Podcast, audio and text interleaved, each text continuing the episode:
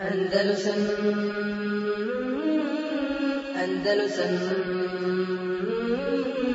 Andalusen Andalusen بسم الله إن الحمد لله نحمده ونستعينه ونستغفره ونعوذ بالله من شرور أنفسنا ومن سيئات أعمالنا من يهده الله فلا مضل له ومن يضلل فلا هادي له وأشهد أن لا إله إلا الله وحده لا شريك له وأشهد أن محمدا عبده ورسوله صلى الله عليه وعلى آله وأصحابه ومن تبعهم بإحسان إلى يوم الدين أما بعد أعوذ بالله من الشيطان الرجيم. يا أيها الذين آمنوا اتقوا الله حق تقاته ولا تموتن إلا وأنتم مسلمون. يا أيها الناس اتقوا ربكم الذي خلقكم من نفس واحدة وخلق منها زوجها وبث منهما رجالا كثيرا ونساء. واتقوا الله الذي تساءلون به والأرحام. إن الله كان عليكم رقيبا. يا أيها الذين آمنوا اتقوا الله وقولوا قولا سديدا يصلح لكم أعمالكم ويغفر لكم ذنوبكم ومن يطع الله ورسوله فقد فاز فوزا عظيما فإن خير الحديث كتاب الله وخير الهدي هدي محمد صلى الله عليه وسلم وشر الأمور محدثاتها وكل محدثة بدعة وكل بدعة دلالة وكل دلالة في النار Večeras nastavljamo sa serijalom predavanja o e, četiri fikska mezeba, odnosno imamima mezeba i njihovim mezebima. E, sada je na redu šafijski mezeb, odnosno govor o imamu Šafi. Znači, govorimo o imamu za koje kaže Ibn Rahuvaje, Ebu Ishak, kaže innehu hatibul ulema. On je bio hatib, govornik uleme, onaj koji govori ispred uleme, za koje kaže Ahmed ibn Hanbel, govoreći o tome ono što je došlo u vredoznom hadisu ko su obnovitelji e, vjere islama. Pa kaže aržu en je kune šafi'iju ala resi mijeti thanije ili uhra. Kaže na, eh, ja računam nadam se da imam šafija bio od obnovitelja vjere islama u drugoj drugoj stotini godina od početka islama računajući po hijđri. Spomenuo je prvo eh, uh, Omar ibn Abdelaziza koji je bio namjesnik i velika novog umeta a onda imama Šafiju pa se to je velika i krupna stvar ako imam Ahmed posvjedoči za imama Šafija da je bio obnovitelj ove vjere obnovitelj vjere uh, vidjet ćemo poslije odnosi se tu da je bio obnovitelj vjere znači i u i u fiku i u sulu fiku. Također, znači govorimo o imamu Šafi, rahimehullah, e, za kojeg sin od imama Ahmeda ibn Hanbela kaže, rekao sam svome ocu, nakon što sam čuo da često dovi za imama Šafiju, pa sam ga pitao, jel, čujem te stalno doviš za njih, šta, šta je razlog tome? Pa kaže njemu Imam Ahmed, kaže kane šafiju ke šemsi ili dunja. Imam šafija je bio poput sunca za dunjalog. Znači bio je za nas muslimane ono što je sunce za dunjalog. Za život na zemlji. Kaže kel afijeti lin nasi. Poput zdravlja za ljude. Kaže fanzur hel liha e, vejni min halef pa pogledaj ima li zamjene za ove dvije stvari. Može nešto zamijeniti sunce za, za život na zemlji, može zamijeniti zdravlje ljudima nešto drugo. Odnosno, ovim riječima hoće imam Ahmeda kaže kolika je vrijednost i uloga imama Šafije kao učenjaka za umet. I zaista je ogromna neprocjenjiva. I to dan danas osjetimo veličinu ovog imama sa onim sa čime on došao osoba koja sa svojom genijalnošću došla sa knjigom Risala koja govori u suli dinu metodologiji islam, islamskog fika e, sa nečim što je sa, ti, sa nečim što je došao što je u stvari bilo jel e, može se tetirati u islamu kako to neki kažu on, on je poput Aristotela ili Platona za filozofe on, on je za muslimane e, znači na tom stepenu kao što su filozofi Aristotel i Platon kod, kod filozofa, tako je imam Šafija e, kod učenjaka, kod ulemi muslimana. A onda nastavlja imam Ahmed pojašnjava. Još eh, govorimo o govoru, govorimo o govoru, znači kada ga je pitao njegov sin o, o imam Šafi, pa kaže ma a'lamu ahadan a'zame minhu ala islami fi zemeni Šafiji, mine Šafiji. Kaže, ne znam nikoga po veličini od njega, znači po značaju veličini za islam od imama Šafiju u njegovom vremenu. To ima, pazite da ovako osvjedočenje, ovako potvrda imam Ahmed, to puno znači. A imam Ahmed inače bio učenik od imama Šafije. Kaže, wa inni le ad'u lehu fi salati, a ja, kaže, njemu dovim u svojim namazu, u svom namazu. Pa je spomenuo kako dovi. Kaže, Allahumme, Allahumme gfir li vali vali deje. Voli Muhammed ibn Idris šafi'i. Znači, e, spominje dovu kao dovi na namazu. Allahu moj, oprosti meni, mojim roditeljima i Muhammedu ibn Idrisu Šafiju. E, odnosno, ovo govori, ako imam Ahmed u svojim dovama, spojio imama Šafiju da dovi sa e, ono što dovi za sebe i svoje roditelje konstantno stalno i dovi za imama Šafiju to u stvari govori koliko je e, cijenio, volio i koliki je značaj bio koliko je ga on lično volio, a koliko je to stvari značaj imama Šafije Eh, kod imama Ahmeda, odnosno to, to eh, eh, što znači koliko je značaj imao za islam i za muslimane i što je tačno bez sumnje. Kad smo rekli, znači dovoljna je ta stvar da ga računaju mnogi učenjaci da je on bio obnovitelj vjere islama kada se napunila druga stotina godine po Hidži. U stvari to se odnosi na onaj hadis kojeg bilježi Ebu Daud, Hakem i Behek i bilježi ga u svojim zbirkama u kojem je došlo od Ebu Horir radi Allah da je poslanik sallallahu alaihi sallam rekao inna Allahe jeb'athu li hadihi l'umme Allah želšanuhu šalji ovom ummetu eh, ala resi kulli mijati sene kada su potpuni eh, svaka stota godina. Kaže men ju džedidu lehu dinahu. Ko će obnoviti njegovu vjeru?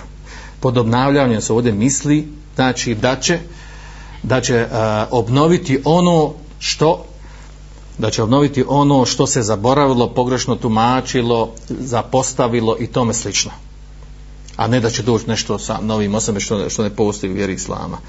E, znači to nije, to nije usporeda sa, sa vjerovjesnikom, nego s onim ko obnovi e, obnovi ono što se zapostavili pogrešno tumači od islama. A to stvar govori o veliko, o veličini ovog imama.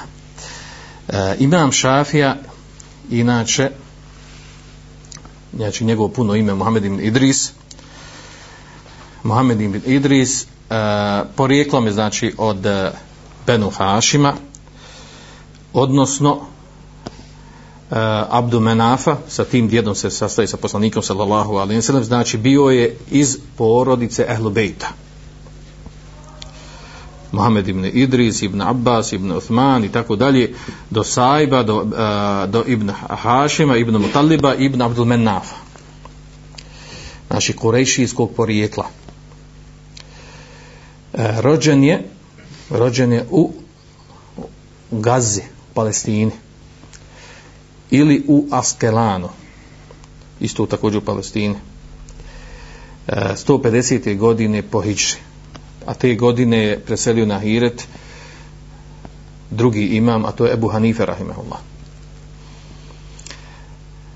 njegova majka ga je u drugoj godini njegovog života e, otišla sa njim u Meku i od tada boravi u Meki preselio je 204. E, po u Egiptu znači preselio je u Egiptu rođen u Palestini živio u, u Mekki, u Medini u Bagdadu i u Egiptu a preselio je znači na kraju u Egiptu Neg, njegov djed Ashab, Saib Saib ibn Abdullah e, on je primio islam u e, tokom bitke na Bedru. Tada je došao došao da se bori kao mušrik na strani mušrika i nosio je zastavu Hašimija, Benu Hašima. Pa je bio zarobljen, znači Saib, Saib ibn Abdullah bio je zarobljen e, pa je bio otkupljen i primio islam. Time što je primio islam naravno. E, to mu je otprilike njegovo ono najbitnije što je vezano za porijeklo. Imam šafija također E, što je bitno napomenuti je vezan za njegovo porijeklo to je da je da je odrastao kao, kao mal da je da je rastao e, u siromašnoj porodci jako siromašnoj porodci otac mu je preselio a on je bio mal bio jetim. Ovo stvar govori o jednoj vrlo bitnoj stvari znači da nije razlog da je timstvo nije razlog nekom da kaže da neko e, da se neko sažaljeva i da se traži u tom opravdanje da ne može da da da da da da doprinose da prinese u svom životu ličnom i za islam i za muslimane a dovoljno je jel dovoljno nam je poslanik sallallahu alejhi ve sellem koji je također bio jetim. A evo i, i imam Šafija. E, naučio je Kur'an na pamet u svojoj desetoj godini e, počeo je od rane mladosti da, da izučava hadis arapski jezik također s njom posvijeti pamtio je, učio je e, poeziju arapsku e, učio od malena gađanje sa kopljem i ostalim e, borbenim i sa, sa ostalim oružjem. E, glavno za njih spominju da je E, da je od samog početka u, u svojoj mladosti već se e, vidjele na njemu jel znaci e, kako to kaže na arapskom jel nobuga odnosno jel oštroumnosti e, genijalnosti preciznije rečeno. E, čak prenosi je događaj da je e, da kada ga je majka jel dala da ide da ide kod kod malima da uči da uči vjeru nije imala čime da plati malimu koji ga je počavao. Pa je dovedeno upitnost ili to da uopšte da pristuje? Međutim desilo se jednom da je on ovaj znači to je bio problem. Desilo se jednom da je e, malim nešto osustovo osustovo pa je, pa je imam šafi pošto je bio jako inteligentan, pametan sve što malim kaže on zapamti odmah. Pa je on zamenio malima i pričao djecu, ono sve što je malim prije pričao. I to, i to malim vidio. Vidio da je on neobično dijete. I onda to malim počeo poslije da koristi kad mu zato on. I tako i poslije rekao, majci ne treba ni plaćati, jel? On meni dobro dođe. jel? Znači, e, nakon što je završio, e, nakon što je učio Kur'an na pamet u 9. 10. godini, e, poslije je otišao u e, Mešćid Harama, u, u, u Harem, u, kod Kabe, u Mekki, i počeo je da, da prisustvuje halkama, odnosno ono što mi danas tretiramo dersovima, predavanjima, kursevima, kod ulemi. Tako da je također odma vrlo brzo u desetoj godini naučio Muvata ibn Malika na pamet. A prenosi se od njega da je od, jedni kažu od 15. godine, drugi kažu od 18. godine počeo da dava fetve nakon što mu je njegov ših uh, eh, Muslim ibn Khalid dozvolio i postakao ga nagovorio da, da može već da daje fetve ljudima. Pa ste u tvojoj mladosti, u tako ranoj mladosti da, da daje fetve, to, to uglavnom što se spominje ono što mi je poznato od Uleme, to je Ibn Tejmije, evo imam Šafija i njima slično. Znači to nije, inače to nije praksa, jel? Praksa je obrnuto, da oni koji izuča, uče i traži šarijesko znanje, da obično uh, dugo godina izučavaju, uče da prođu, da dođu u 40. i 50. godine i da onda postanu, da izađu u javnost i to je to trebalo biti osnov. A imamo izuzetke. Znači ovo se može računati kao izuzetak. A ne pravilo. Jer osoba kada traži švedsko znanje, znači treba da se u njemu švedsko znanje da se slegne. Da se slegne, da postane rasjeh fil ilm. Rasjeh znači da se ureže u korijeni u njemu ono što je pravo, ispravno šerijasko znanje. I obično traži to vremena. Pa kada bude analizirati učenjake umeta znači obično vidjet ćemo da 40 i 50 tim čak neki u, kas, u kasnim godinama postanu jel, izažu javnost postanu poznati po svom znanju. Poput Bibaza, Bilfejmina i drugih učenjaka, od savremenih učenjaka, poput Ibn Hazma i tako dalje, znači učenjaci, znači u osnovi, jel, uglavnom, e, tek u drugoj polovini e, svoga, svoga života e, izađu u javnost, postanu učenik imama Malika i tako dalje. Što se tiče imama e, Šafije, e, njegovog fika i njegovog znanja, e, možemo reći jel, da je dovoljno da je dovoljno spomenemo jel, što je rekao e, Ahmed Mohamed Šakir također veliki muhadis 20. E, stoljeća u, u predgovoru knjige Risala koje je napisao e, a, koje je napisao imam Šafija pa on kaže la uđaze li alimen i uqallida alimen kaže le e, kane eula nase indi en yuqallid šafi'iju. Kaže, kada bi bilo dozvoljeno učenjaku da oponaša učenjaka, kaže, po meni bi najpreči čovjek kojeg bi bilo dozvolj, koji bi trebao da se oponaša od ulemi bio bi imam šafija. Pa onda je naveo, jel, zašto iz kog razira? Jer kaže, en hada ređu lem, jaz, lem jazher misluhu, kaže kad nije poput ovakvog čovjeka se nije sličan pojavio filulema ili islam među učenjacima islama u razumijevanju kitaba i sunneta i e, dubini dubini dubini razumijevanja istih preciznošći razumijevanja i preciznošći izvlačenja zaključaka iz Korana i sunneta i tako dalje spomenuo ostale stvari u čemu bio ima šafija e, poznat. Što se tiče imama Šafije po pitanju traženja znanja, u početku je tražio znanje prvo kod imama Malika. E, čitao je, znači čitao je Muvata imama Malika,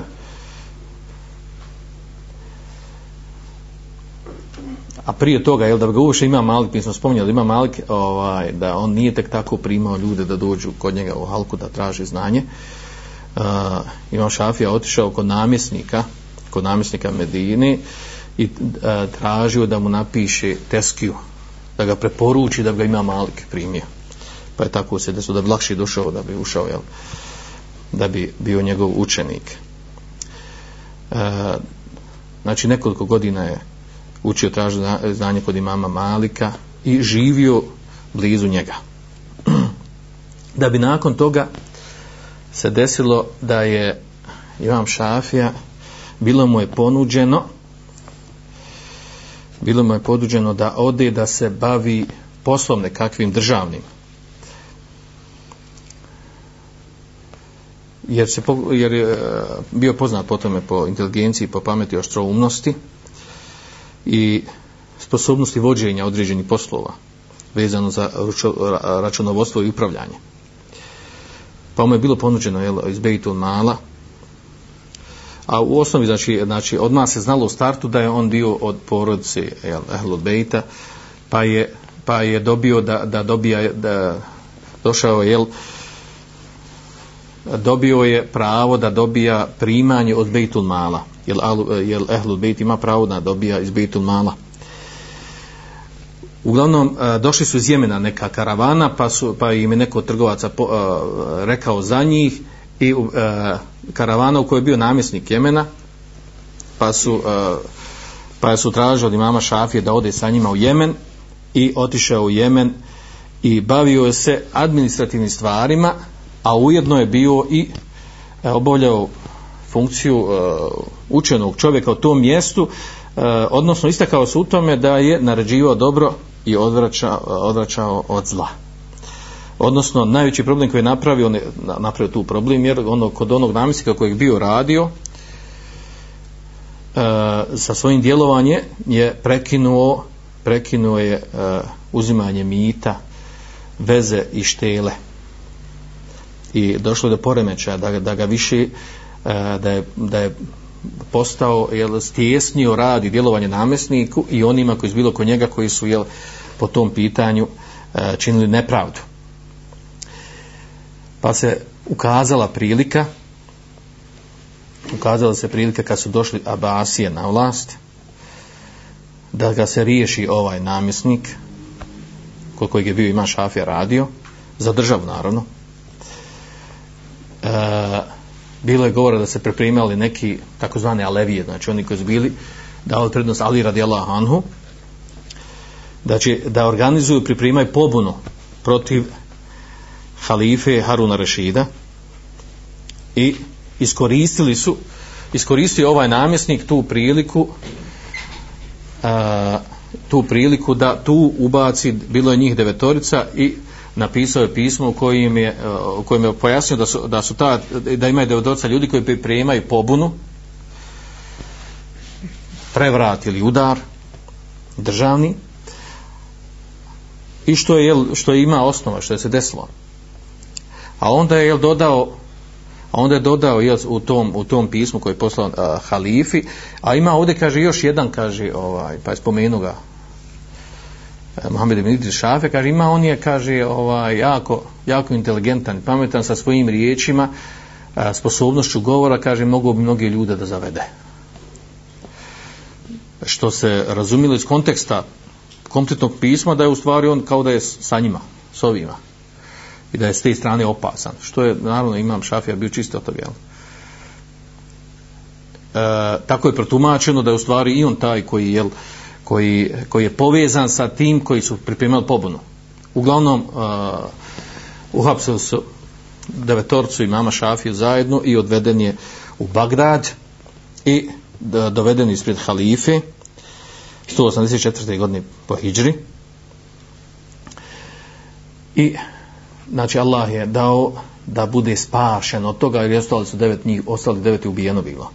Znači trebao je biti i on ubijen.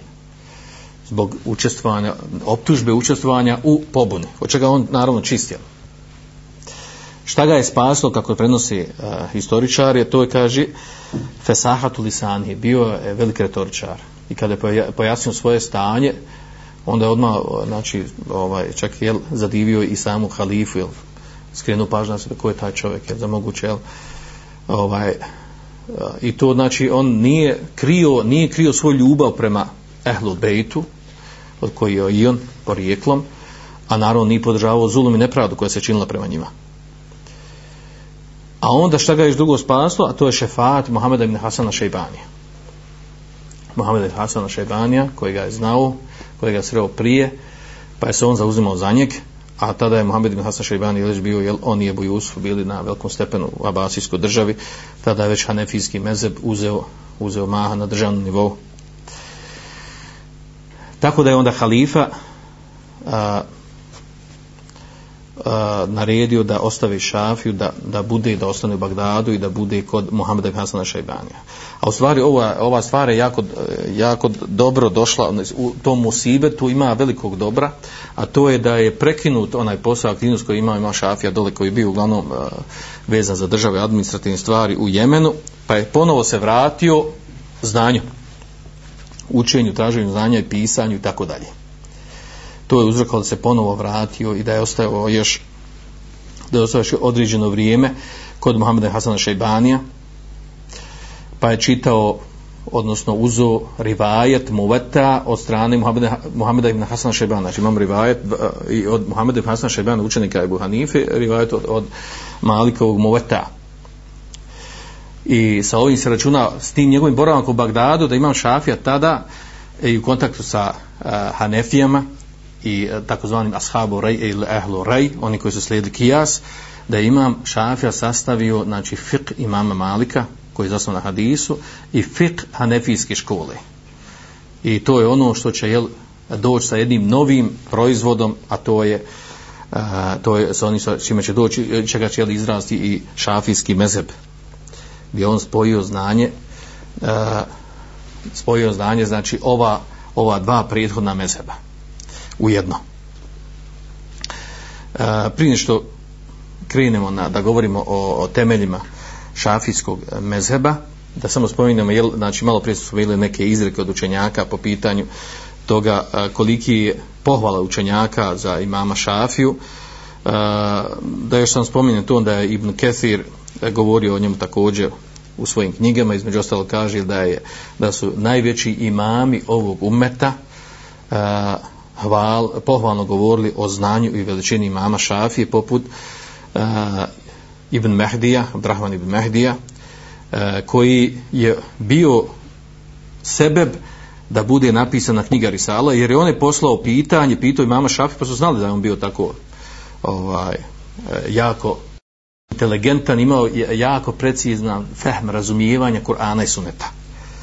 Pa je pitao njeg da napiše jel, e, to, te osnove u poimanju Kur'ana i Suneta. U stvari odakle počinje, uh, počinje usul fiqh. Pa je on napisao knjigu Risala koja u stvari predstavlja prvu knjigu iz metodologije islamskog prava. Znači ona je, znači, ona je remek dijelo po pitanju gledajući sa, e, sa, sa nivoa značaja te knjige ona je ona koji dan danas ta knjiga i to sa čime on došao koja dan danas čuva ovaj umet od zastranjenja i akidetskih i fikskih. I e, e vjerojatno sam jedno to spominjao, znači modernisti islamski modernisti ovi savremeni u ovom dobu dasicu stoljeću da je što živi žale se na ovu knjigu. Ona ime kaže ograničila ono što bi onima uzeli široko a to je da oni tumače na moderni način islam jel? a ne ono na čem, kako je pojasnio ima šafil ono što sveo jel, na tumačenje ashaba, selefa pa kaže da je on malo njima to stisnio pa ne mogu jel, ne mogu se ne mogu se kloniti toga da on na svoj način, moderna način iskrivljen način tumače Kur'an i sunnet i da prilagode jel, pogotovo im težnjama zapadnim jel? što imamo danas od tih modernih modernih islamista I oni baš navode znači, da im je problem Šafija i njegova knjiga. I u pravu su.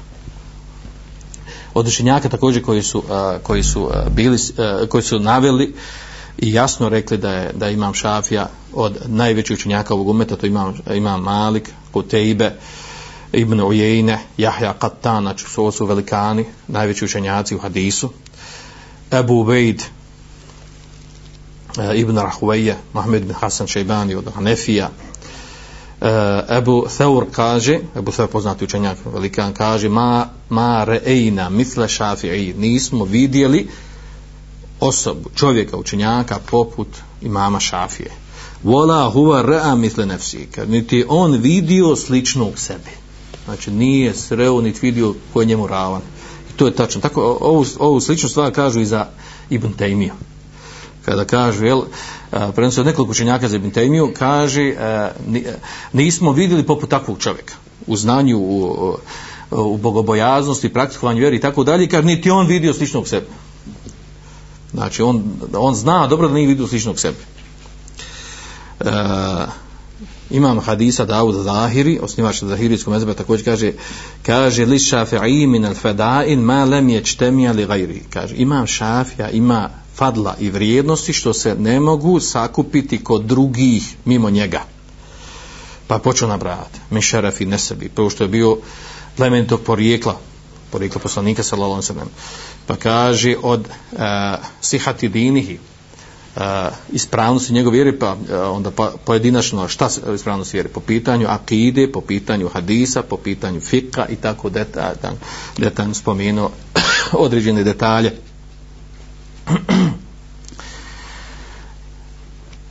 mogli bi nadugačko i naširoko govoriti o tome, a, a dovoljno je ovo jel, da imam, imam Ahmed a, pazite, u dovi u kojoj je dovio za sebe, za svoje roditelje spajao je dovu da dovi za imama Mohameda Idrisa a, Šafiju. Što znači govori koja je to veličina i značaj ovog učenjaka. I zaista je to tako. A, dalje što se tiče imama Šafije a to je da, da preleti na brzinu koji su bili njegovi šejhovi koji traže učio znanje i koji su jel, e, poznati učenici njegovi.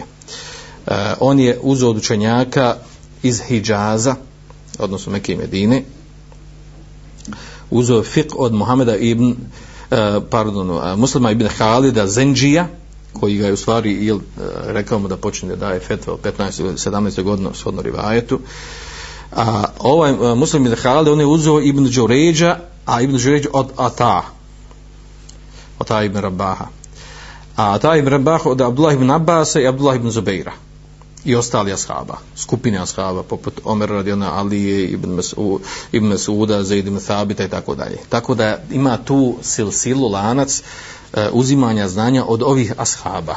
I znači u, tako uzeo znanje od, od e, uče, e, znanje koje je bilo sakupljeno u Hidžazu, Mekke i Medine.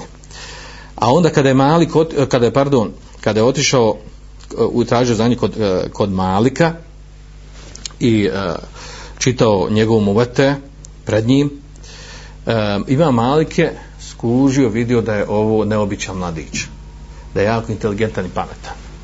Pa mu je rekao, kaže, ite qillahe vočteni bil maasi. maasi. Kaže, boj se Allaha i kloni se griha, fa innehu se yakunu laka sha'nun. Kaže, jer, jer, eh, jer će, ćeš ti imati značaj. Bićeš ti značajan za koga za islam za muslimane znači ima malik je to vidi u njemu nasluti u njemu boj se Allaha kloni se griha jer ćeš ti imati veliki značaj za islam za muslimane znači zatim je a, tražio znanje u Iraku Eh, vodio je rasprave sa Muhammedom Hasanom Šejbanijem, učenikom od Ebu Hanife. Eh, pa je postao veliki učenjak u Iraku pa imao svoje sljedbenike u Iraku. Eh, opet ponavljam znači on je napravio spoj između hanefijskog poimanja fika i malikijskog. I došao sa jednim novim rezultatom što će u stvari prerasti u šafijski mezeb koji je, koji je kombinacija fika kombinacija znači onog, onog što se naginje kijasu i onog gdje, gdje, se, gdje, se, gdje se ima jaka osnova u, u hadisu. Što se tiče njegovih učenika, najpoznatiji njegov učenika, naravno prije svega bio Ahmed ibn Hanbel, Ebu Theur, velikani e, imami ovog umeta, El Karabisi, Bekal, Zaferani i mnogi, mnogi drugi e, učenjaci, da ne navodimo redom. E, Što se tiče njegovog osnova njegovog mezeba, temelja njegovog mezeba, e, po tom pitanju e, treba spomenuti, jel, da da imam šafija se odlikovao e, u tome što je što je sakupio e, mnoge stvari što čime se istakao odnosu na drugu lemu a to je e, marifetu ma'anil Kur'an. Imao jako precizno poznavanje e, tefsir, odnosno tumačenje Kur'ana. Druga stvar ilmul hadis. Znači imao je, e, e, uzeo je znanje učenjaka hadisa. Pa onda e, fiqh rej. Onda fiqh hanefijskog mezeba pa onda e, učinio je dabt qawaidu fiqh. Pravila fiqa, fiqa odnosno razumijenja fikskih mesela i došao je kao rezultat toga ono što je došlo od njega a to je da uveo davabit za qiyas uveo pravila i šartove za bavljenje qiyasom iako on nije prvi koji, rad, eh, koji se bavio kijasom, ali on je došao i postavio te, eh, ta pravila koje dan danas uglavnom važi. Koje on zasnovao napisao u svoj knjizi Risala. I došao sa nečim novim što se rijetko ko bavio prije njega, to je sa neshom, derogacijom. Derogiranju kuranske eh, ajeta, druge kuranske ajeta, eh, derogiranje Kur'ana, suneta, obrnut i tako dalje, eh, što je poznato u toj oblasti oko tih detalja.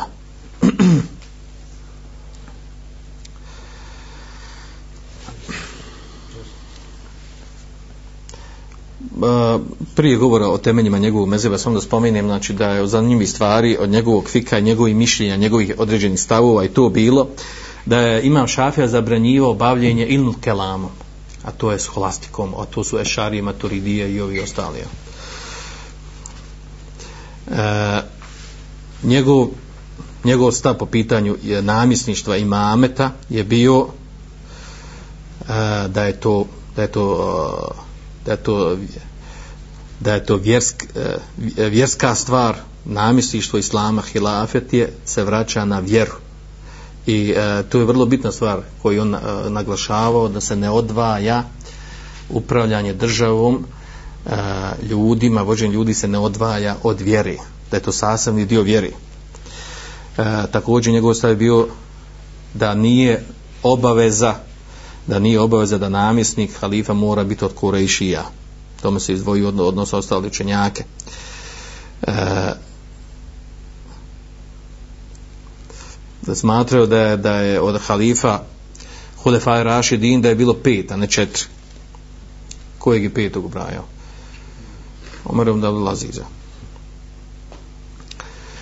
U sporu koji se desio između Mavije i Alija Radjelno, njegov stav je bio da je, na, na, da je Alija Radjelno nedvojbeno bio na strani istine i što imaju argumenti za to, jel?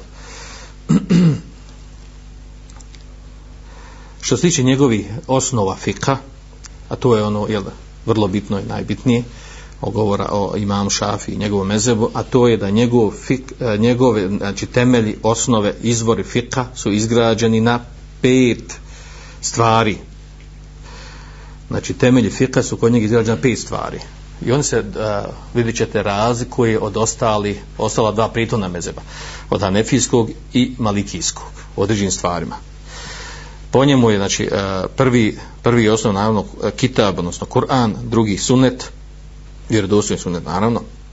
Treća stvar je ižma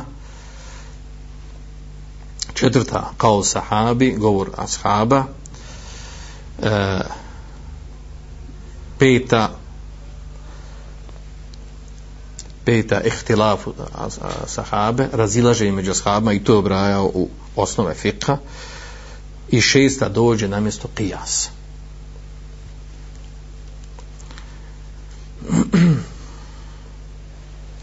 I ovo je on pojasnio, jel? Ono fino pojasnio u svojoj knjizi Um. Već smo napomenuli, znači, da imam šafija, znači, spomenut ćemo neke detalje o vezi ovog spomenutog. Doćemo na to inša. Imam šafija, znači, je bio opšte poznata stvar, jako inteligentan i oštruman. I da je sakupio to razno znanje koje je bilo prije njega. Učio je na raznim mjestima, kod raznih učenjaka prvu knjigu koju je on napisao, znači on se razlikuje e, dodatno od, od mezeva hanefijskog i čak i od malikijskog, jer ima malke, nakon ima malke ostalo od njegovog što je pisao, je mu vete ostalo. Dok je knjige mu dao napisao njegov učenik. A imam šafija, uglavnom, što je, sve što je vezano za njegov mezev, to je on lično napisao. On je osnove temelje. Prvu knjigu koju je napisao, pisao je Raku, zove se El Hudže. i ona predstavlja Hudže znači dokaz ona predstavlja a, takozvani mezheb kadim znači njegovo a, njegov mezheb u prvom početnom momentu star, znači može se reći prevesti stari mezheb dok je bio u Iraku a to je zanimljivo za imama Šafiju znači i čak se s time dokazuje to je nije ispravno dokazivati. Ja imam Šafija imao dva, dva mezeba. Imao mezeb u Iraku koji smatra stari mezeb, imao mezeb u, u Egiptu kad je bio, pa to zove mezeb džedid, novi mezeb. Kada neko će dokazuje jel tu, eh, kako se treba mijenjati, mijenjati ovako, onako, kako se promjenjive stvari. A, naravno, čovjek se mijenja shodno povećanju znanja i ilma, a ne skretanju. Druga knjiga koju je napisao posle toga je u stvari um, a to je mezheb džedid, to je novi mezheb. I ona je u stvari ta knjiga El Um, koja ima uh, mnogo, uh, mnogo tomova, desetak tomova, velika knjiga, ona predstavlja u stvari temelj njegovog mezheba. Uh, treću knjigu koju je napisao poslije toga zove se Ar-Risala, a to, to je knjiga iz Usul Fikaj metodologije islamskog prava, koju je napisao Iraku poslije.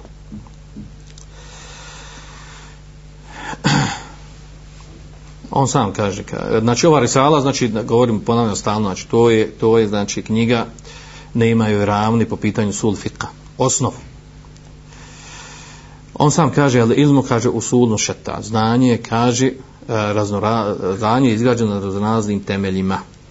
Kaže el ula kitabu osinna i da sebe teti sunne kaže prvo kaže prvo je kaže, kitab i sunnet ako je vjerodostan sunnet Pa onda kaže, to je prvo, kaže, drugo, el iđma, fima lejse fihi kitabu ola sunne. A drugo kaže, iđma na onome što nije došlo, što nema u kitabu i sunnetu. Treće je, kaže, ono što kaže, kaul ashabi nabi, kaže, e, govor ashaba, vjerovjesnika sallallahu alejhi wa sellem kaže, kaulen kaže wala na'lamu lehu muhalifen. Kaže ono što je preneseno od njih a da nije poznato da je neko od njih se u tome razišao. Vidjet ćemo ako bude vremena o tome da nešto detalje spominimo jel? kako on tretirao ono što je preneseno shaba o njihovi stavovi. Četvrto, četvrto kaže ihtilaf ashabi nebesijan kaže to je razilaženje ashaba.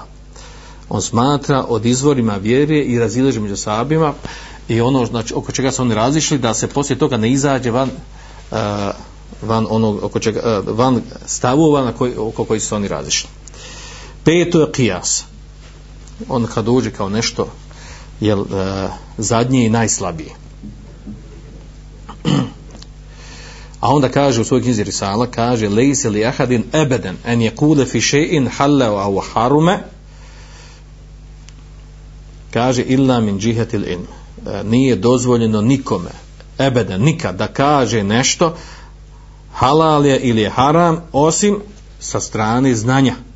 Kaže vođihatul im a strana znanja je kaže el haber fil kitabi wa sunne a kaže znanje kad izgleda kaže haber misli se ono što došlo vahjom objavom kaže u kitabu ili sunnetu kaže au li iđma au li qiyas ili iđma ili qiyas. Znači uh, samo rečenica uopće da kaže da je temelj izvori islama ono što mi smatramo da je to danas jasno kod dan a pa u početku baš nije to bilo tako.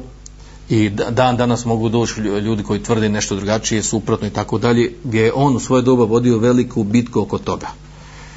I izvojeo pobjedu protiv raznoraznih skretanja devijacije koje se pojavilo čak u njegovo vrijeme po pitanju tumačenja Kur'ana i Suneta i šta se uzima od njih, šta se ne uzima i da li je uopšte, znači, tak, u, ono se doba, u to se doba već pojavilo e, skupina koja negira uopšte treba da se drži suneta, jel? nego sam treba da ono što je došlo Koranu. E, znači, on je ovdje spomenuo če, čega znači. Znači, e, kitab, sunnet, iđma, kijas. Znači, oni četiri stvari koje su danas opšte poznati i opšte prihvaćene među ulemom. A onda je dolazi, jel, E, sa određenim stvarno vrlo bitnim, a to je da kaže, kaže la yusaru ila shay'in min ghayri kitaba sunne wa huma wujudan. Kaže ne ide uzima se e, ništa drugo mimo Kur'ana i sunneta ako u njima postoji propis pojašnjen po, po tom pitanju. Pa je onda govorio e, i pisao o tome u svojoj knjizi Risala e, da, je, da je obaveza da je važib da se dokazuje sa haberom vahid. A to je ono što smo rekli da se Hanefije nisu uzimali ako se ne ispune određeni šartovi. Kod Malikija također smo rekli ako je da se ne uzme haber vahid, znači govorimo za hadise vjerodostojne koji nisu došli na stepen mutevatra ili mešhura. A on je došao da je to bez obzira što nisu, znači, e, e, što nisu došli na stepen e, mutevatra ili mešhura, da je važiv da se radi po njima. I da nije uslov da taj hadis doživi, da doživi stepen šuhreta, da bude mešhur, da bude prenesen više od trojice i više ravija u jednoj generaciji ili da bude mutevatir, niti uslov taj hadis e, e, ne smije biti od e, bima te umu bihe belva ono što je što je rašireno sprostavljeno među ljudima, što stalno ponavlja u životu, na čemu su Hanefije što su uslovljavali, ili što su Maliki uslovljavali, da, da se e, da, da Haber Vahid, vjerodostojan hadis koji nije mešul mutevatir, ako dođe uh, u njemu nešto što nije praksa stanovnika Medine, to se ne prihvata. I spominjali smo taj primjer prošli put. Uh, znači, imam Šafija je znači, jasno nedosputno podvuko i dokazao i, i to, to je njegov stav je malo ne preživio u umetu kod učenjaka a to je E, znači ovakvo poimanje Habera Vahida. E, a onda također došlo s nečim čime se radi sa e, Ebu Hanifom i Malkom, a to je da se, da se uopšteno ne radi sa Murselom hadisom. što je bilo jel praksa kod što je bilo stav Ebu Hanife i Malika da se radi sa Murselom hadisom ako po tom pitanju nema ne, znači u određenom pitanju ima Mursel hadis koji je slab a nema drugog hadisa vjerodostojnog. Nego je on uslovio da se more određeni šartovi ispuniti da bi se radilo po tom, po tom, e, po tom Mursel hadisu a to je jel, da ga podržava neki drugi opšti šerijaski tekst. Znači da ima argument da ima neki drugi argument koji ga podupire. I on je u stvari došao za time e, što su prihvatili učenjaci hadisa, a to je da, da, se, e, da se uglavnom jedino može rasti sa Murselom hadisa sa Murselom Sa'ida ibn Musaiba.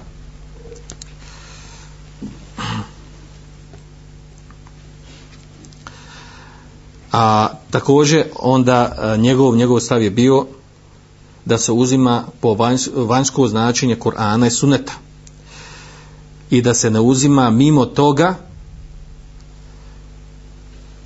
ništa drugo osim ako ukazuje na to neki drugi šerijski argument. A onda je žestoku borbu poveo protiv uh, uvođenje u, u osnove uh, odnosno izvore vjere islama u fiku, pogotovo istihsan. Spominjali smo ga pa je argumentirao i dokazivao da je to batil Istihsan to je da učenja kaže ja smatram da je, li, da je lijepo da se radi taj taj stvar. Ma iko nema dokaza za tako nešto. A on, a njegov, njegova izreka bila poznata, kaže, men istahsene faqad šara. Onaj ko smatra da je nešto lijepo radi, tako i tako kaže, to je napravio šarijetom.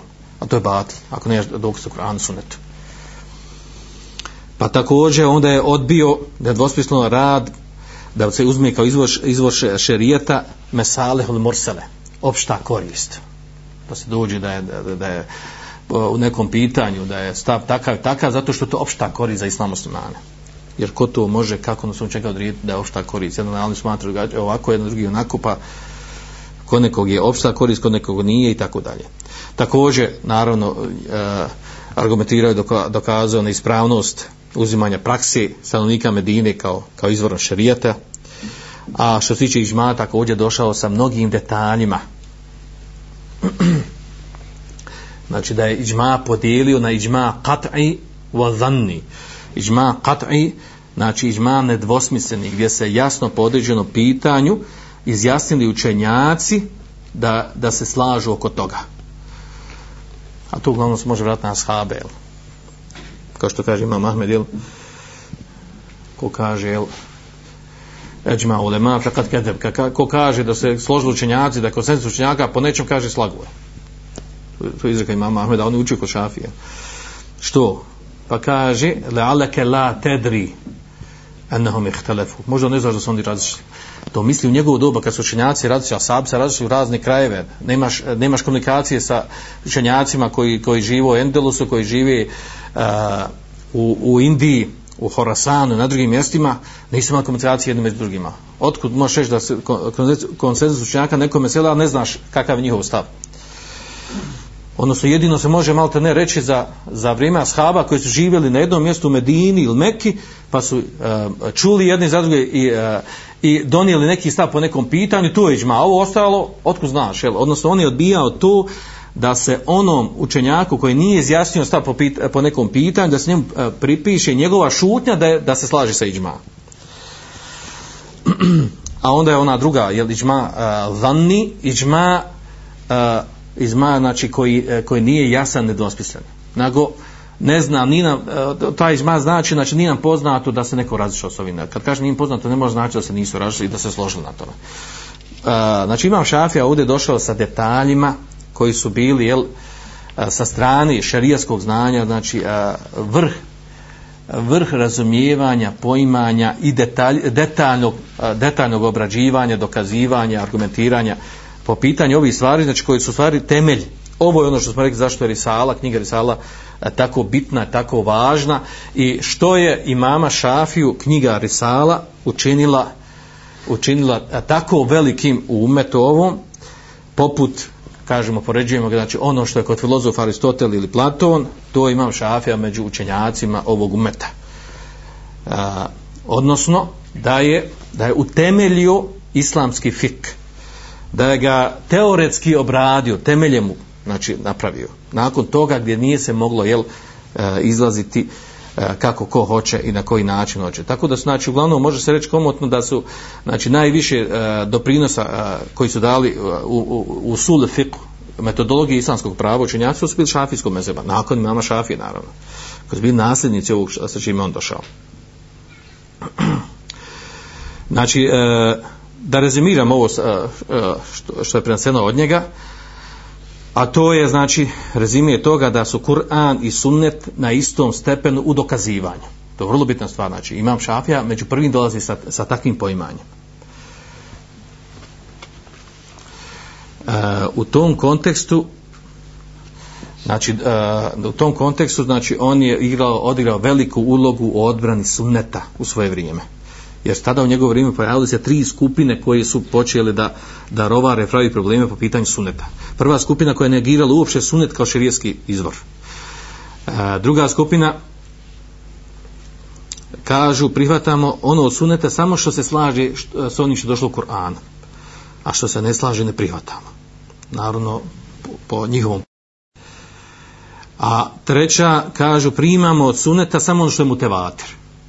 Ono ostalo ne primamo jedna treća skupina su jel, a, skrenuli na pogrešnom su, a ove prve dvije su znači to čisti dalale, to ono, prva je pogotovo, znači po, danas postoji ta sekta Koranijin, koji ne prihvataju sunet kao izvor šerijata. I naravno, jel, a, butlan, neispravnost ovog prvog, jel, da sunet, e, ako se negira sunet, onda se postavlja pitanje, jel, kako ti ljudi, jel, ovaj, što imam, šafe prvi argumentirao tada, kako ćeš klanjati, dati zekat, jel, detalje posta i ostali stvari ako, ako, ako jel kaže da sunet nije izvor šerijata jer ti detalje nisu pojašnjeni u Koranu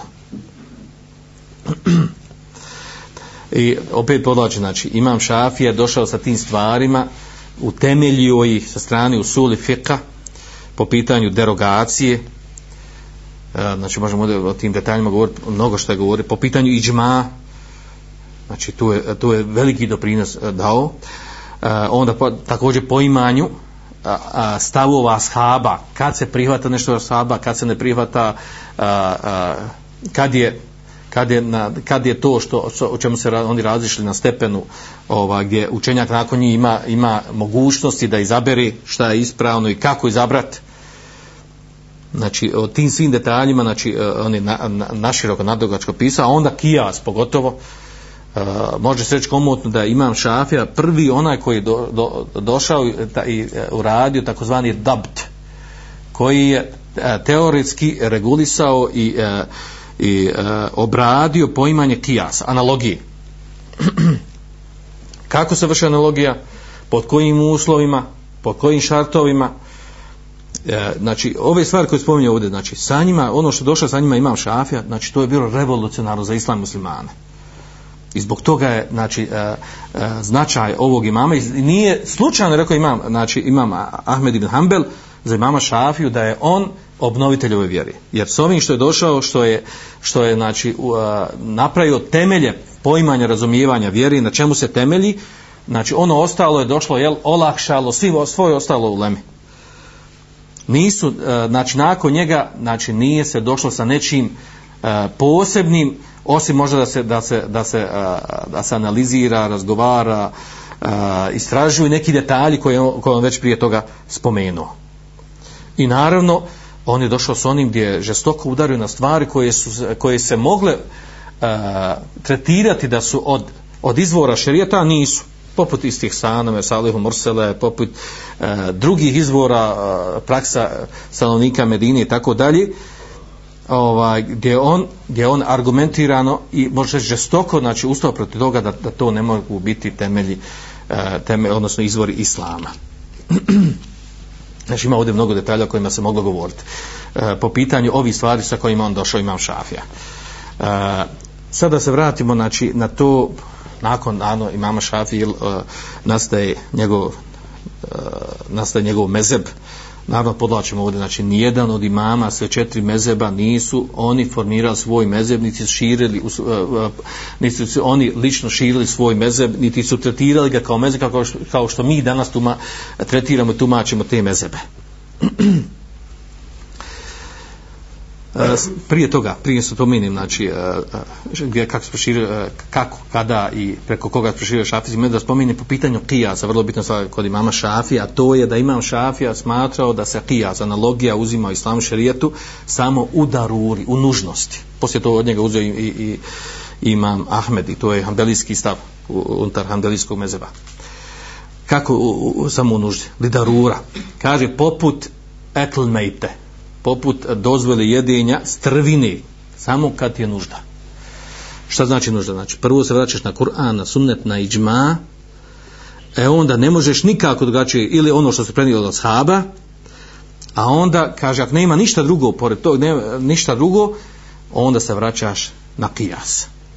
U nuždi, kao što u nuždi jedeš, kaže, e, e, dozvoljeno je da se pije alkohol, jede, jede e, strvina ili svinjsko meso, tako isto, znači, kijas uzma samo u nuždi, u krajnju nuždi.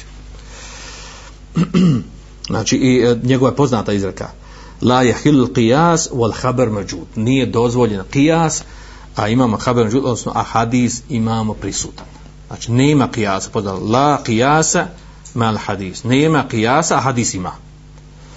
Što nije bilo, jel, što nije bio, jel, osnov kod drugih učenjaka kod dru, i u drugim mezebima.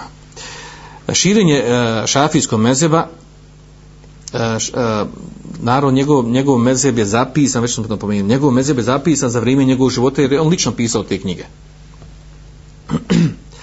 a onda, kao što spominje Ibn Haldun, kaže od učenjaka koji su koji su jel uh, odnosno učenika njegovi koji su raširili njegov mezeb ima mnogo. Imamo oni koji su bili u Egiptu imamo oni koji su bili u Iraku e, imamo oni koji su bili jel, ovaj, u Hidžazu. Međutim ono gdje se najviše raširio njegov mezeb a, to je u stvari bilo u Egiptu u početku. Zatim poslije u Iraku nakon toga u Horasanu današnjem Afganistanu i Pakistanu. Tako da su na čafijski mezjebe nakon njegove smrti jel, do, došao kao kao novi mezeb koji je bio jel, naspram uh, Hanefija i odnosno prva trvljenja nesporazumi uh, kad je došlo ono slijepo slijeđenje mezheba uh, kad je, kad je prestao ići tihat kod učenjaka najviše se najviše znači borbe i ratova i nesporazum bilo između Šafija i Hanefija ratova, naravno, pod navodnicima. E, znači, i, e, čak pisanje knjiga, jedni pred drugi, o nefijskih knjigama, uglavnom, kada nefije neku, neku mesel dokazuju, onda onog stav drugačiji koji su imali, to su uglavnom šafijski me spominjali, imama šafiju. I onda su dostali argumente da, da oni nisu pravo, zbog čega nisu pravo. U šafijskom istom mezebu, kada su govorili, osim ako je znači knjiga bila govorila o svim o, o svim stavovima učenjaka svim mezebima uglavnom znači kome su odgovarali na, na čije a, po njima a, pogrešno tretirano ljudi mesele a tu su Hanefijama znači. Uglavnom su njih ta dva mezeba su a, bili opriječeni drugom od, u mnogim pitanjima u kojima se razilazili jer su bili najjači najrasprostraniji u islamskom umetu. Od učenjaka znači a, poslije još gdje se prošilo znači danas je raširen znači šafijski mezeb u, u, u Indoneziji. I imamo ga u Egiptu imamo u Palestini imamo u, u Dagestanu u Čečeni i na nekim drugim mjestima ali znači govorimo danas savremeno dobu. Nekim drugim mjestima nekim državama gdje je manje rasprostranje U Iraku su bili poznati učenjaci Zaferani i Kerabisi koji su, koji su, eh, koji su bili učenici mama Šafi raširili njegov mezeb. A što se tiče Egipta, znači tu je on imao najjače temelje. Znači eh, šafijski mezeb je u početku imao najjače temelje u Egiptu. Prije svega se vraća to na učenjaka Ismaila Muzenija, El Muzeni, poznati velikan učenjak eh, šafijskog mezeba, u stvari on je njegov šafijski mezeb u stvari vraća se na, na a, poznatu, legendarnu knjigu koju je napisao učenjak Ismail el-Muzeni, koji je živo 150, 175. godine po, a, po e, Hidža, preselio 254. E, koji je u stvari učio od imama Šafije, kad ima Šafija bio u Egiptu, sve dok nije ima Šafija preselio, e, čak ima muzeni se smatra da u stvari bio ispravno da se, da se tretira da je bio u stvari e, učenjak muštehid mutlak. Da je bio na nivou maltene imama Šafije ili mama Ahmeda mama ostalih imama. Znači po svome znanju. I čak se sam lično razlišao mnogim pitanjima sa imamom Šafijom. Znači bio veliki učenjak Ismail Muzeni i napisao, ali on je napisao knjigu koju se zove Muhtesar Muzeni. I ta, to je bila knjiga el, koji, koji je u šafijskom mezgu ovaj, toliko, toliko cijenjena i veličana i držalo se do nje i radilo se pod njoj do te mjere znači da, da ovaj da kada bi se žena koja, koja je bila znači od sljedbenika šafijskog mezeba kada se neka žena udaji od kako se kod nas zove ona miraz kad žena ponese sa sobom? Zove miraz. Da se dio ruho. Eh ruho. Ruho bi je bilo knjiga Muhtesar Muzeni znači. To je znači na, to, na tom stepenu ta knjiga bila u šafijskom mezebu. Znači tu knjigu nosi sa sebom, to je kao vrh, to je plafon, znači to je kad se vjeć, vje, e, vraća na vjeru, znači toliko su cijeli, toliko znači osnov bilo po pitanju šafijskog mezeba. Od drugi, od drugog čenjaka koji je, e, koji je, koji je e, raširio i poznat, koji je učio i mama Šafija, to je Jusuf Buvejti. Znači jedan od najvećih njegovih učeni, učenika. Također i treći koji je bio jel, jedan od najvećih ravija, odnosno koji je prenio jel, e, ravija knjige El Um od imama Šafije, e, koji je napisao jedan njen primjerak za vrijeme, e, za vrijeme života imama Šafije i što je izložen imamu Šafiju, Šafiji, a to je bio Rebiju ar Rebiju el Muradi. Ovo su ta tri najznačajnija e, učenika imama velikana šafijskog mezeba koji su bili jako veliki učenjaci malte na stepenu jel, na stepenu i ostali imama vođa mezeba imama mezeba znači. E, Ismail Muzeni Jusuf Buvejti i Arabiju Muradi. E, od poznatih knjiga šafijskog mezeba znači sam ima šafij, recimo da je napisao knjigu El Um znači to je knjiga iz Fikka koja ima puno tomova, velika knjiga, ogromna, e, koja je spomenuta detalje. Poslije toga napisao knjigu e, Ihtilaful Hadith i Risala. To su te njegove knjige, ja presmo na početku napisao uh, knjigu Hudže dok je bio u Iraku, ali se smatra da tu knjigu Hudže da je on, da je on se e, povratio od nje, odnosno tirao kao da se ne vraća na nju, nego da se ljudi trebaju držati njegove knjige Um koje je napisao u Egiptu. I sad, znači, ovdje možemo spomenuti detalje to kako se, jel, koje knjige pisale, prenosile unutar šafijskog mezeba, od kojeg do kojeg učenjaka i tako dalje. Uglavnom, od najbitnijih knjiga vezan za, za, za takozvani, ja stalno to naglašavam, znači, u svakom mezebu imaju određene knjige iz fika koje su temelj mezeba. I čovjek kad se vrati na njih i kaže, uh, uh, recimo šafijski mezeb je po tom pitanju takav takav, znači mora se vratiti na te knjige koje su priznate unutar mezeba da, da je to stav mezeba. A ne da se vraća na neku knjigu e, koja nije, nije šafijsko mezeba. Čovjek da se osoba vrati koji traži e, propis po nekom pitanju pa ode u knjigu Al Mugni koji je napisao Ibn Kudame Hambelijskog mezeba i on spominje tam e, stavuje svih učenjaka ne samo mezeba, nego i ostali mimo mezeba, i od ashaba, tabina i tako dalje. Za svaki stav. I da čovjek kaže, eto, vratio sam tu knjigu i šafijski mezheb je potom pitan takav takav. Znači, to nije pouzdano mjera da onda je to šafijski mezeb. Jer unutar mezeba ima veliko razinu. Znači, unutar svakog mezeba se učenjaci razilaze i čak od jednog istog imama, imama šafije prenosi po 3-4 stava. Zašto imao je prvi stav koji je imao u Iraku, drugi stav drugačiji po mnogim pitanjima koji je imao u Egiptu, a onda ima drugi učenici čulicu, po tom istom pitanju nešto drugačije što rekao, ako upitan i tako dalje. I onda se posle pita dobro šta je, šta je pravi stav imama Šafije po tom pitanju i šta je u stvari najbliže na osnovu onog što, na osnovu argumenta na koje se on vraćao. E, uglavnom te knjige, da i navedemo, te knjige koje se smatraju da su osnov, da su osnov šafijskog mezheba, već sam jednu spomenuo, to je Muhtesar Muzeni, druga El Havi od Maverdija, Havil Kebir, treća Nihajetul Matleb od imama Hramina Džuvejnija. E, četvrta spominje se jel, da je, ne spominje se, navodi se da je ona od imama Buhameda Gazalija El Veđiz koji on pisao prvo e, prvo El, Bes, El Besit pa onda poslije toga još kraću Vasit i onda na kraju Veđiz koja, znači to sve kao neka serija nekih knjiga koje se sve skraćuje na, na manju manju verziju.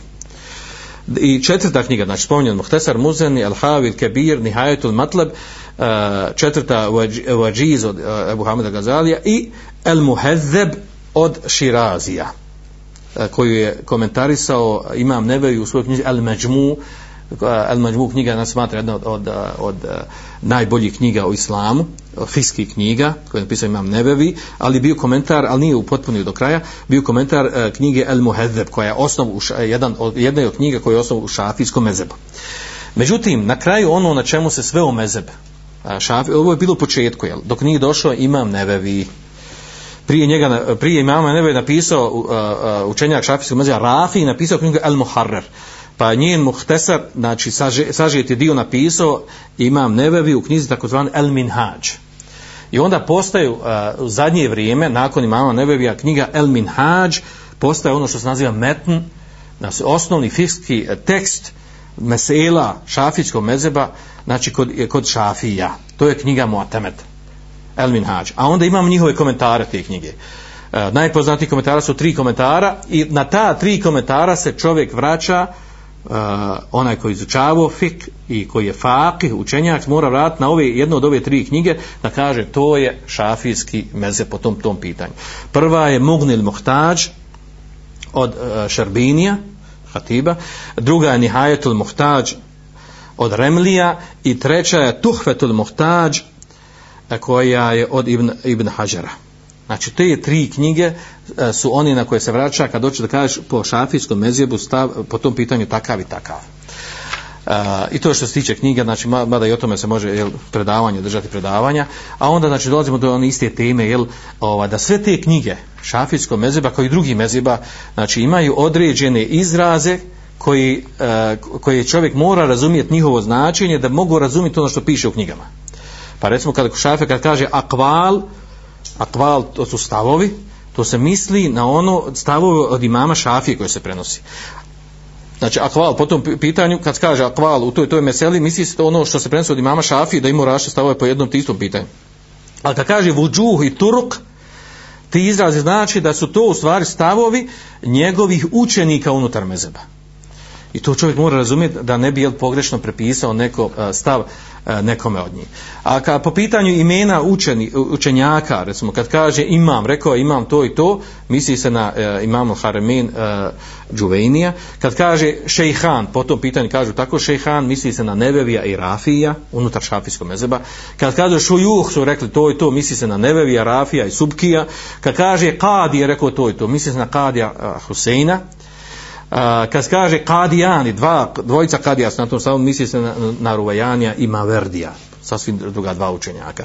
Znači, te izraze čovjek mora poznati tu terminologiju da bi mogao koristiti te knjige i mogao da razumijeti. Pa kada dođe po nekom pitanju, kad različno se spomine ko je, ima šafija, ima više stavova njegov učenje, tako, tako, pa kad dođe sa izrazom, kaže, wal esah, kaže, esah, ispravnije to i to. E, šta znači to ispravnije? Što znači da imamo unutar toga dva stava, dva stava unutar šafijskog mezeba i da ispravnije da ispravnije po tom pitanju ovo što, što su rekli da je sah. A kad kažu azher, također kaže da ima dva stava, a da u stvaru kaže azher, znači da je tu, znači imamo jedno pitanje, da imamo kad, kad se govori da je, e, da je razilaženje slabo unutar mezeba, To je jedno razumijenje, a imamo kada je jako unutar mezeba. I sva, svi ovi izrazi ukazuju na jedno ili na drugo. Znači, e, kad kažu da je, da je sahih ili, mešhur, kad kažu esah ili adher, znači to sve ukazuje na slabost ili jačinu razilaženja unutar mezeba.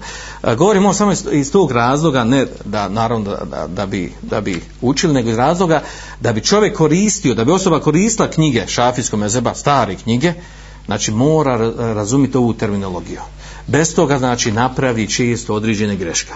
A to se dešava, ja sam vam spomenuo neke mesele gdje se dešava da, da neko savremeni koji piše određene pitanja, pripiše određenu mezebu da je na tom tom stavu, a u stvari vratio se na pogrešnu knjigu, u stvari nije tačno da je to, da je to, da je to stav e, mezeba. Ja sam vam navodio klasičan primjer, a to je jel, po pitanju, po pitanju abortusa po pitanju borca gdje se kod nas masovno ovaj, nalazi u knjigama, savremenim knjigama, kako je maltene islam, jel, nedvosmisleno na stavu da je abortus haram, da je zabranjen, tako da je kao da je to, oko toga nema dileme. A u stvari ispravno, da većina učenjaka su na stavi da je abortus dozvoljen, da su stvari dva mezeva na tome da je dozvoljen, da je treći da je dozvoljen u 40 dana, a samo četvrti, a to je malikijski, kaže da je zabranjen A, znači Malikijski kaže da je zabranje, Hanbelijski kaže da je dozvoljeno u prvi 40 dana, a, a Hanefijski šafijski kaže da je dozvoljeno sve dok se duša ne udahne a, a, fetusu, odnosno djetetu koji je tijelo. A recimo mi danas kad čitaš neke knjige, kad priča o abortusu, to ništa ne dilema oko toga da je to haram, da je to veliki grije i da to treba demonstracije praviti zbog toga. U stvari, jel, to nije, to nije ispravno i nije ispravno pripisivati e, uh, mezebima, učenjacima ono na čemu nisu bile. Znači, to je uglavnom ono što je bilo najbit, najbitnije za kaže vezano s šafijski mezeb. Molim Allaha Đelešanuhu da, da nas proživi sa ovim velikim učenjakom na sudnjem danu, da u njegovom društvu Subhanak Allahume ve hamdika ashhadu an la ilaha illa anta astaghfiruka wa atubu ilayk.